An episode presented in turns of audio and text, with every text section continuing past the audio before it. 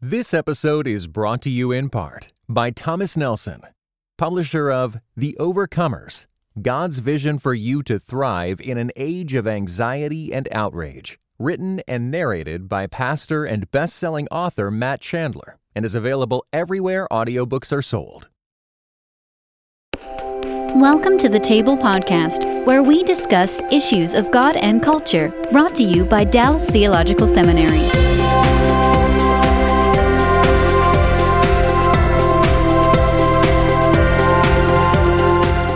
Welcome to the table. We discuss issues of God and culture, and our topic today is one that has been literally buzzing through the the television and our culture and social media. It's religious liberty and issues of discrimination. And my guest today is Jeff Mateer, who's general counsel for the Liberty Institute. Uh, they specialize in cases related to religious liberty, among other things. Uh, he's a former corporate litigator, a graduate of SMU Law School, and uh, I'm Darrell Bock, executive director for cultural engagement at the Hendricks Center here at Dallas Seminary. And uh, this topic has been rolling and going. But before we get into it, Jeff, why don't you tell people a little bit about your own background and how you came to work with the Liberty Institute, and then we'll ta- dive into the topic. Sure. Thanks, uh, Professor Bock. Um, well, I'm a was trained as a corporate lawyer, graduated from SMU, and, and like most students who do well was recruited by corporate America, and that's what I did for 19 years and represented people like the NCA and Conagra Foods and Ford Motor Company. And what I didn't know is that, that God sort of had something else in mind for me. He was giving me that corporate training. I thought I wanted to be a judge. Uh, met with my friend Kelly Shackelford, uh, who I'd volunteered on some religious liberty cases, and, and Kelly. Uh, uh the Lord using him, of course, uh, convinced me that my calling was bigger than being a judge. It, it, was to come help him and eventually come and work at Liberty Institute, where I've been the last five years, overseeing the legal team there. Uh, and uh, you know, it's it's it's been an incredible ride the last five years. I joined him five years ago. Today, right now, I've got 110 cases on our docket hmm. in 20 states where, hmm. where we're defending people of faith and faith-based organizations who, in some way, their religious liberty rights are being infringed. Now, uh, that's interesting. Uh, and, and, why don't you tell us? Uh, do you remember the first religious liberty case you ever worked on? I, I do because it it, it, it was it, for me. It was it was one of those life changing things, and it really gave me the idea that I could do this full time. Uh, Kelly had called me about a group of senior citizens in Balch Springs.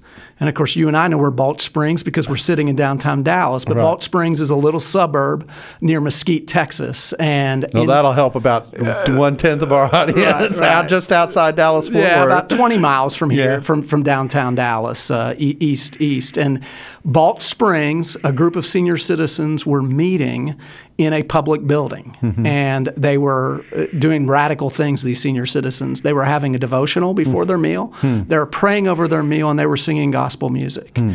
And someone somewhere at the city thought that was wrong, mm. and so they issued an edict: "Thou shalt not do these things anymore because this is a public building." And Kelly got me involved in that case, and we were able. We actually ended up having a a, a, a court hearing on it, and eventually prevailing hmm. uh, and restoring those senior citizens' rights. But uh, you know, I did that. That I guess now probably 15 years ago or so, and uh, result was now I'm general counsel of Liberty Institute. Got these cases all over the country, but that got me hooked. I see. So so you got to be careful what you say yes to, huh? Absolutely, That's absolutely. Great. Well, let's let's let's dive in. We've had Kelly, of course, on before to talk in particular about the Hobby Lobby case, and this is not completely unrelated because of some of the issues that come up, but it certainly has created a storm. And I thought what we would do is kind of do a kind of legal 101 to start off with for people who one don't have a legal background and two don't know really the language that's used when these cases get discussed and particularly with all the buzz that you hear in the public square over the news media et cetera. Um, getting some sense and anchor about how the law actually looks at these cases is, is can be pretty important. So i'm going to go through some general categories and let you talk about them as a lawyer. And if you can translate legalese into into everyday English for us, that'll help us. So let's start off with with, with civil rights, and uh, because everyone sees these cases, or at least it gets framed as a civil rights or a human rights issue, um, and it certainly belongs in that category. So when we talk about when the law talks about civil rights, what what exactly is it addressing? Well, I mean, c- civil rights. Obviously, our foundation in this country is the Constitution. Mm-hmm. And the founders, when they adopted the Constitution, at first we didn't have a Bill of Rights, mm-hmm. but in their wisdom, a few years later, they decided we're going to articulate originally in 10 amendments. What are the particular protections? And really, out of those amendments come our civil rights, and, and from the, the, the, the, federal perspective. And of course, the founders would say, we're not, all we're doing, we're not granting the rights, we're recognizing that rights that God had already granted. And so they write them down. So there are certain things that the Constitution provides and gives us the right to. The First Amendment talks about some of those, which, which include freedom of religion, include freedom of the press, freedom of association, core fundamental rights. Freedom of society. speech is in that group. For, for, for freedom of speech. Mm-hmm. And then later, of course, we had a civil war, mm-hmm. and out of the Civil War came the 13th, 14th, and 15th Amendments, abolishing slavery and giving rights that you cannot discriminate on the basis of originally race. Mm-hmm. And since out of that, we, we've expanded to include sex. Mm-hmm. And all those are sort of a group of rights that, that we would refer to as civil rights. So it's the right to the, the right to to speak, mm-hmm. the right to believe, mm-hmm. the right to be free from discrimination mm-hmm. because of your race, because of your sex. Mm-hmm. Um, all those would, would be considered civil rights. And of course, it's important just for historical context to say that when these uh, amendments were originally passed that there were times in which certain races were excluded, certain genders were excluded, and didn't have certain rights. You know, women having the right to vote is, is in our history actually relatively recent, more recent than the than the length of our than the length of our total existence, that kind of thing. And, and so it was these kinds of affirmations that were coming and and what in part is happening here in our society is is that if I can say it this way, new categories are being are being attached to these to these rights. Is that is that part of what's well, going on? Well, I think I think what has happened is that as as time has passed and groups in our country have gained more and more power and more and more the ability to, to let their views be known, there's been pressure put on to expand the group of rights. Mm-hmm. And so you even have people today arguing that that there's a right to housing. Mm-hmm. That that that that you know obviously in out of the abortion situation in 1973, the Supreme Court found that there was a right to abortion, mm-hmm. and that that now came into the cadre of rights. Now, the founders, of course, never envisioned a right to abortion. They didn't envision a right to housing. I mean, mm-hmm. when they wrote down the the, the ten uh, amendments uh, to the Constitution, those rights were not imagined. And I would think that the that, that the framers of the Fourteenth Amendment, right after the Civil War, they were dealing with race, mm-hmm. n- nothing more, mm-hmm. and and that's what they envisioned. However, there's been pressure put on uh, because of these special interest groups, and those rights have expanded, or the arguments have expanded, and largely the rights have been created by court. To the extent that the rights have been extended, it's because of, of activist judges who've extended more and more. So you have some court decisions talking about housing. Uh, there have been arguments about the right to travel. I mean, the, and so it's it, what is a core common right, civil right it, it is an everlasting, it is an ever expanding list. Sometimes further from what the framers intended, uh, as opposed to you know like a judicial activist would have. And so, how much? Uh, boy, I I'm trying to. I'm going to try and stay out of getting into a philosophical fog here, but I do think in this case the question's important, and that is how much. How much? Obviously, is, obviously, culture and worldview are impacting what's going on here. That that we aren't merely um, I mean, we could talk about strict framing or, or, or, activism and that kind of thing, but really what we've got is an issue in which the question is being raised what core human rights should people have and what should not be a disqualifier, if I can say it that way? Is that, is that what we wrestle with when the courts move to expand these categories? I, I think they're attempting to ask, at least at one level, some some core legal and philosophical questions simultaneously. Is that is that true? Yeah, everything's about worldview. Yeah. I mean, I think everything everything that comes out is what is your worldview determines how, how you answer that question, and and and certainly on, on the on the court today. Uh, there are three, three or four judges uh, that, that kind of have the conservative approach. They come from a worldview, a more conservative worldview. Uh, that they come from a worldview that they look at it as as God granted the rights, and so they're looking at, at really God and nature uh, to see what are those rights. That's the same view that the founders would have taken. And then I think on the other side of the court, again, there are four, maybe mm-hmm. five, uh, depending on the issue, who look at the issues and say, no, well, you know, we can look at today uh, and based upon what society needs, the way society's changed, those rights have expanded. And you know, just because a, there wasn't a right 30 years ago doesn't mean that there can't be a right today based upon societal changes. That's all dependent on worldview. And and and really, the other part of the worldview issue that that plays in here is is that everyone recognizes that our society is structured to be diverse in one way or another. I mean, we, I mean, uh, I, I, like to, I like to pose the question this way. You know, when when our founding documents were being written, you had someone like a John Adams, who certainly would have been viewed as a very orthodox Christian, but you also had someone like a Thomas Jefferson, who wouldn't have be defined in that category at all. But they were able to sit down at a table and try and design a government in which they felt like they both could work. Uh, uh, side by side with one another and function as a society together. And so, so there is an element of uh, of our our core documents attempting to establish a society that is recognizably diverse on the one hand and yet is able to function on the other. Mm-hmm. And that's one of the core societal tensions we always deal with because everybody doesn't think the same about these issues. And so, how do you coexist as a in a society when you've got that level of difference? No, I think that's I think that's that's exactly right. I, I think that that you know what makes America great has been the, the idea that that you know our country was formed and people came here with diverse views on religion, diverse views on politics, etc., and they were able to work together and sit down. You know, today in the environment we're in, um, that's becoming harder and harder mm-hmm. because if, if you don't hold the politically correct view, then you know you're, you're called lots of really bad names. Yeah, and and and I have I'll get your read on this, but my read is is that is that both, to some degree both sides are a little bit guilty in that conversation in in, in terms of of um, of not being willing to engage in the kind of dialogue or discussion that's necessary to kind of hammer out all right what where how do we actually can make this work? As opposed to simply digging in in terms of where they are. Is it that our worldviews have become that so diverse that we're now locked in in this mode? Or or is it uh, or have we lost something that we used to have? Or is it a little both? I think I think it's a little both. I, I, I certainly believe that some of the things that we believed as core American and core American and principles are, are changing. I mean, one of the ones we're going to talk about is is the view of religious freedom and the importance of religious freedom and what that means.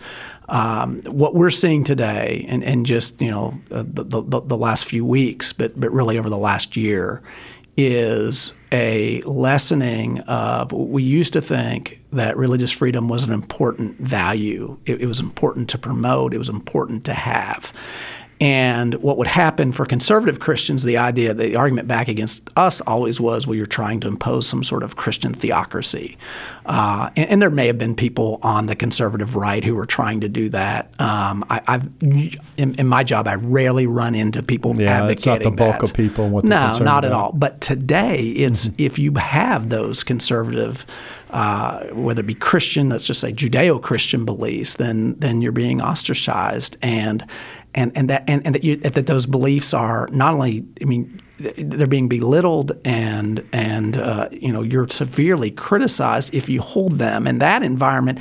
We didn't have that five years ago, and I know we're going to talk about religious freedom restoration acts, mm-hmm. but if you look back um, 25, 30 years ago, religious freedom was a bipartisan issue. It mm-hmm. wasn't a partisan issue, and I'm not talking Democrat Republican. I'm just talking uh, in, in America on the political spectrum. But today, um, that that's no longer the case, and and that's a we're no longer valuing. I often when I get to speak to pastors.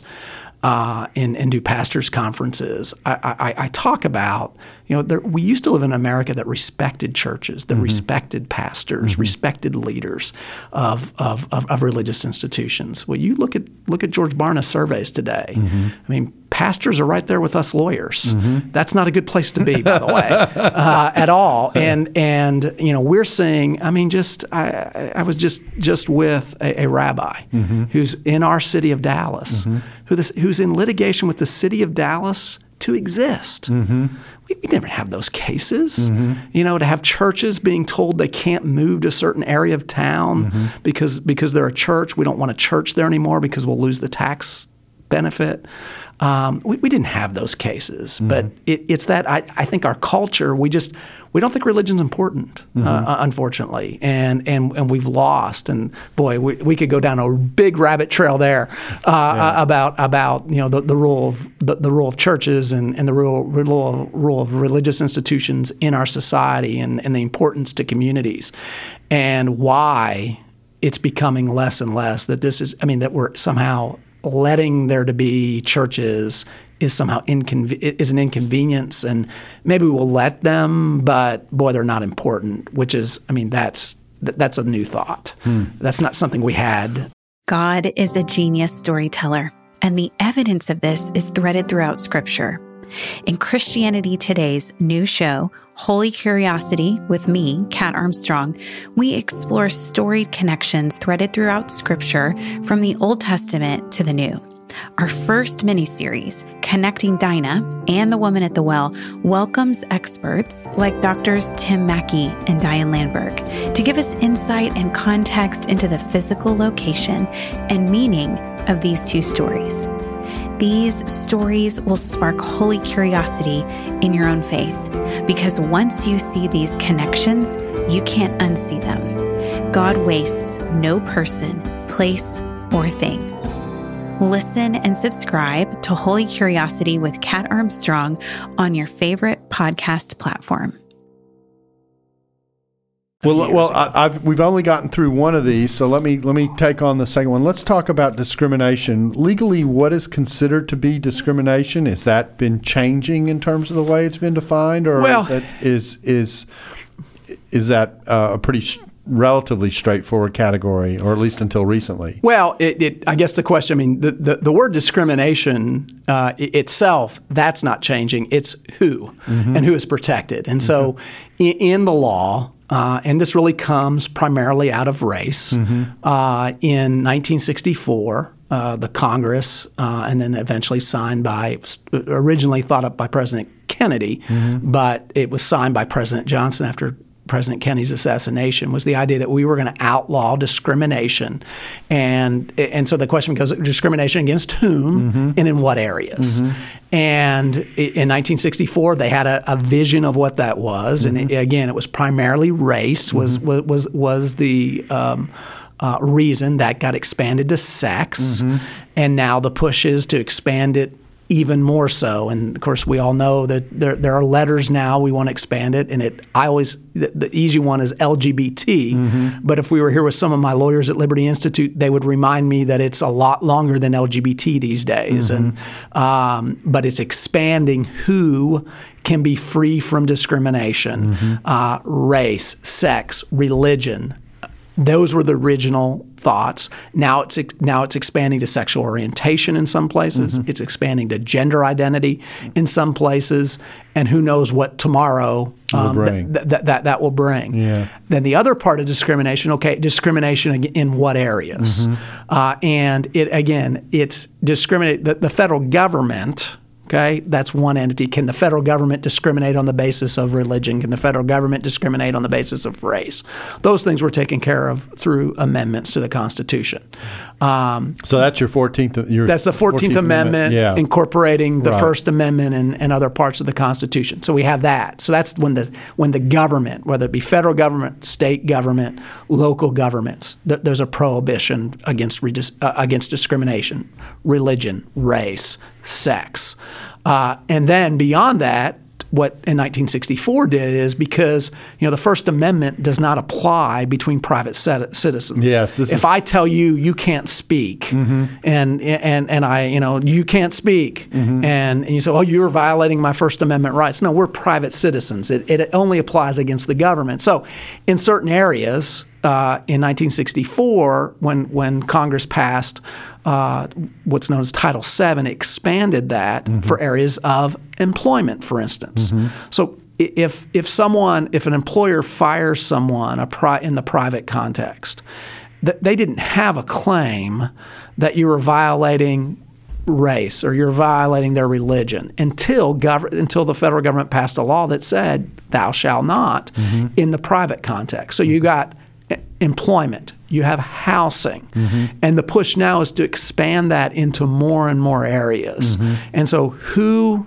is being discriminated against, that's being expanded. Mm-hmm. Again, sometimes by Congress, mm-hmm. other times by activist judges, mm-hmm. sometimes by local governments. Mm-hmm. And so we've seen that conflict recently.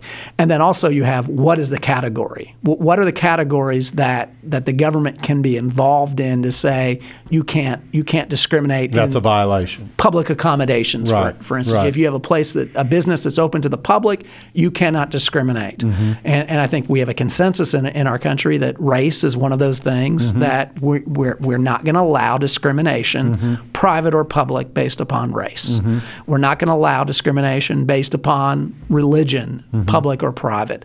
The push now is to expand that into lots of more and more categories.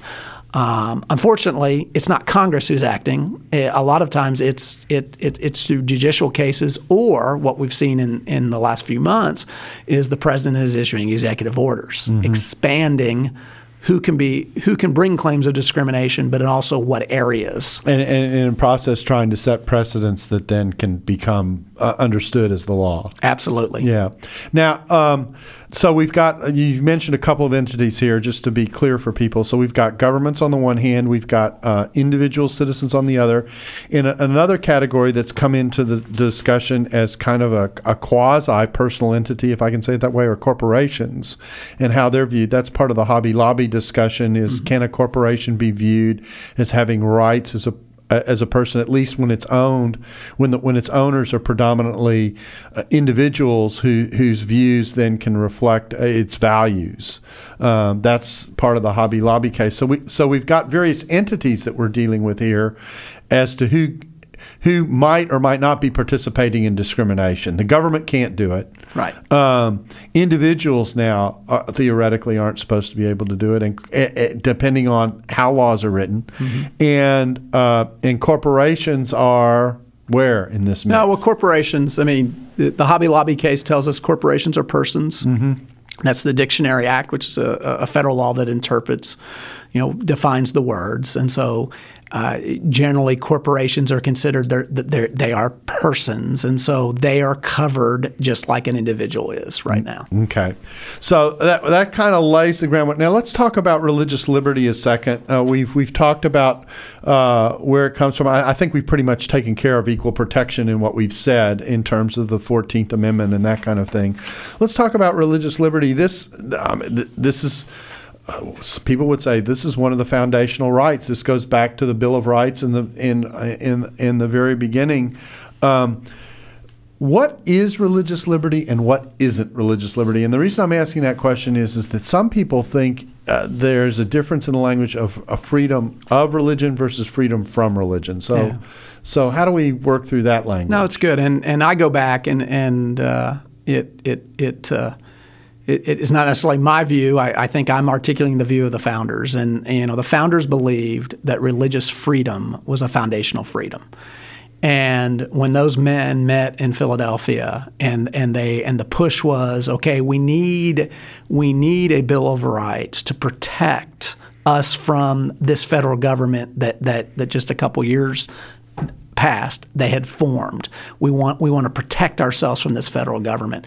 You know, the first thing when they wrote the First Amendment, the first phrase of the First Amendment is to protect religious freedom mm-hmm. and pr- prohibit the federal government from establishing the establishment of religion, prohibit the federal government from uh, pro- prohibiting the free exercise thereof, and and that became the foundational freedom. So what what is that? Now they could have used a lot of different words, mm-hmm. and the founders were extremely intelligent men who debated these issues, understood these issues. They could have said freedom of worship. Mm-hmm. Some countries that's what they they have in their constitutions. Mm-hmm. They talk about protecting freedom of worship. Mm-hmm. The founders deliberately, and, and really you go back to the Virginia, the debate over the Virginia freedom. Mm uh, uh, religious freedom law that, that is a predecessor to our First Amendment. And really, Jefferson and Madison involved in, in that. Of course, Matt, Jefferson was not involved in the debate over the First Amendment. He was in France. Mm-hmm. Um, but Madison was there. And so they understood what they had done in Virginia.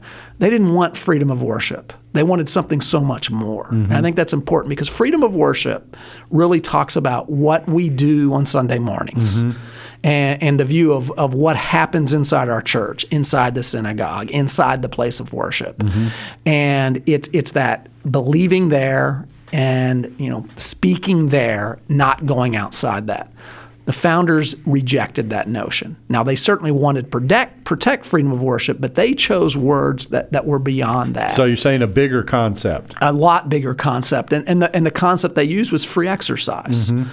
And free exercise is not just simply believing something, mm-hmm. it's acting on those beliefs. Mm-hmm. And that's at its core, that's religious liberty. Religious liberty is being able to believe and then to act on those beliefs. Mm-hmm. It's not just believing, it's being able to act on those beliefs, which includes speech. And in a lot of our cases, we handle. You'll see it's it's uh, religious speech is involved, which is another uh, part of the First Amendment, and, and we have protection there. But religious freedom is, I mean, it implicates speech, it implicates association, other things that the founders also put down in the First Amendment.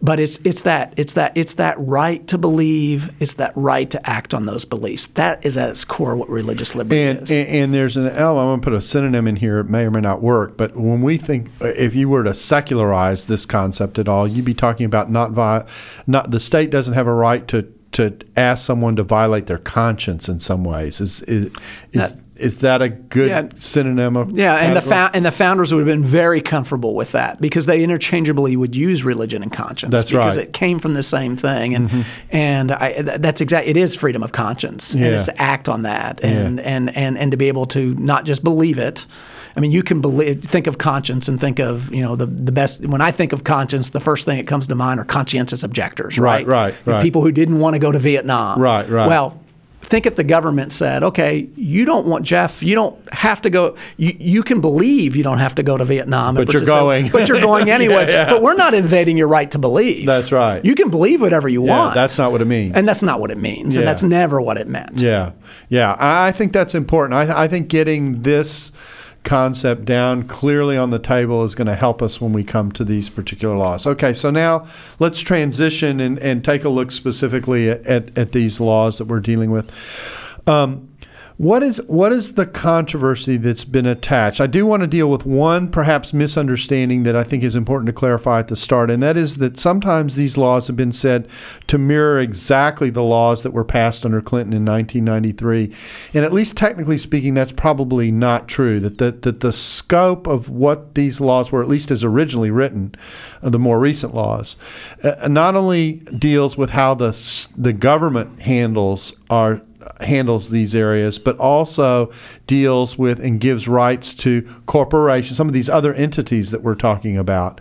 So we talked about because we had we had government, we had individuals, and then we had corporations, and so um, so some of the pushback that came from the Indiana law, in particular, was that it that it expanded the 1993 law. In fact, I even have a uh, a Facebook tweet from from Schumer, uh, who wrote the 1993 law, saying, "No, this was an expansion. The idea that this was a mirror isn't exactly correct." So, is that true Te- or not? Technically correct. Okay. However, what I would ask them is what I'd ask the people who are now saying that, oh, they, these are different. Well, first off, it's technically correct. Mm-hmm. At their core, they're not different, mm-hmm. and, and, and at their at their core, they're to protect the same thing. Mm-hmm. And, and, I would tell you, you know, at Liberty Institute, what what we've been working on and telling states who don't have these protections is adopt the federal language verbatim mm-hmm. uh, because that is that's that's the first thing which takes care of probably 90% of the issues mm-hmm. uh, and it is technically correct that Indiana um, and Arkansas and Arkansas originally mm-hmm. did not verbatim adopt uh, the, the, the RFRA. Also, although to defend the folks in Indiana, I, I, will tell you what they were doing is since 1993, the new attacks have come up, and they were they were being a little more specific in their language to combat the. the, the they actually were incorporating things that were already implied in the Hobby Lobby decision, for example. So, uh, so if we're going to expand judicial judgment and then apply it in one area, then we ought to be able to do it in the others. Uh, Shouldn't we think of it that way? No, you're exactly right. What they did is they said some things that, that the court found in Hobby Lobby mm-hmm. that they were trying to put into their law mm-hmm. so that judges couldn't change that view later. And uh-huh. certainly Indiana State Court, in the case of Indiana, Indiana State Court judges applying Indiana law would then follow the Hobby Lobby decision, which they wouldn't be bound to do because the Hobby Lobby comes out of the federal system interpreting a federal law. They wanted to make sure they're Indiana law, so they went ahead and spelled it out. Thanks for listening to the Table Podcast. For more podcasts like this one, visit dts.edu slash the table. Join us next week for part two. Dallas Theological Seminary. Teach truth, love well.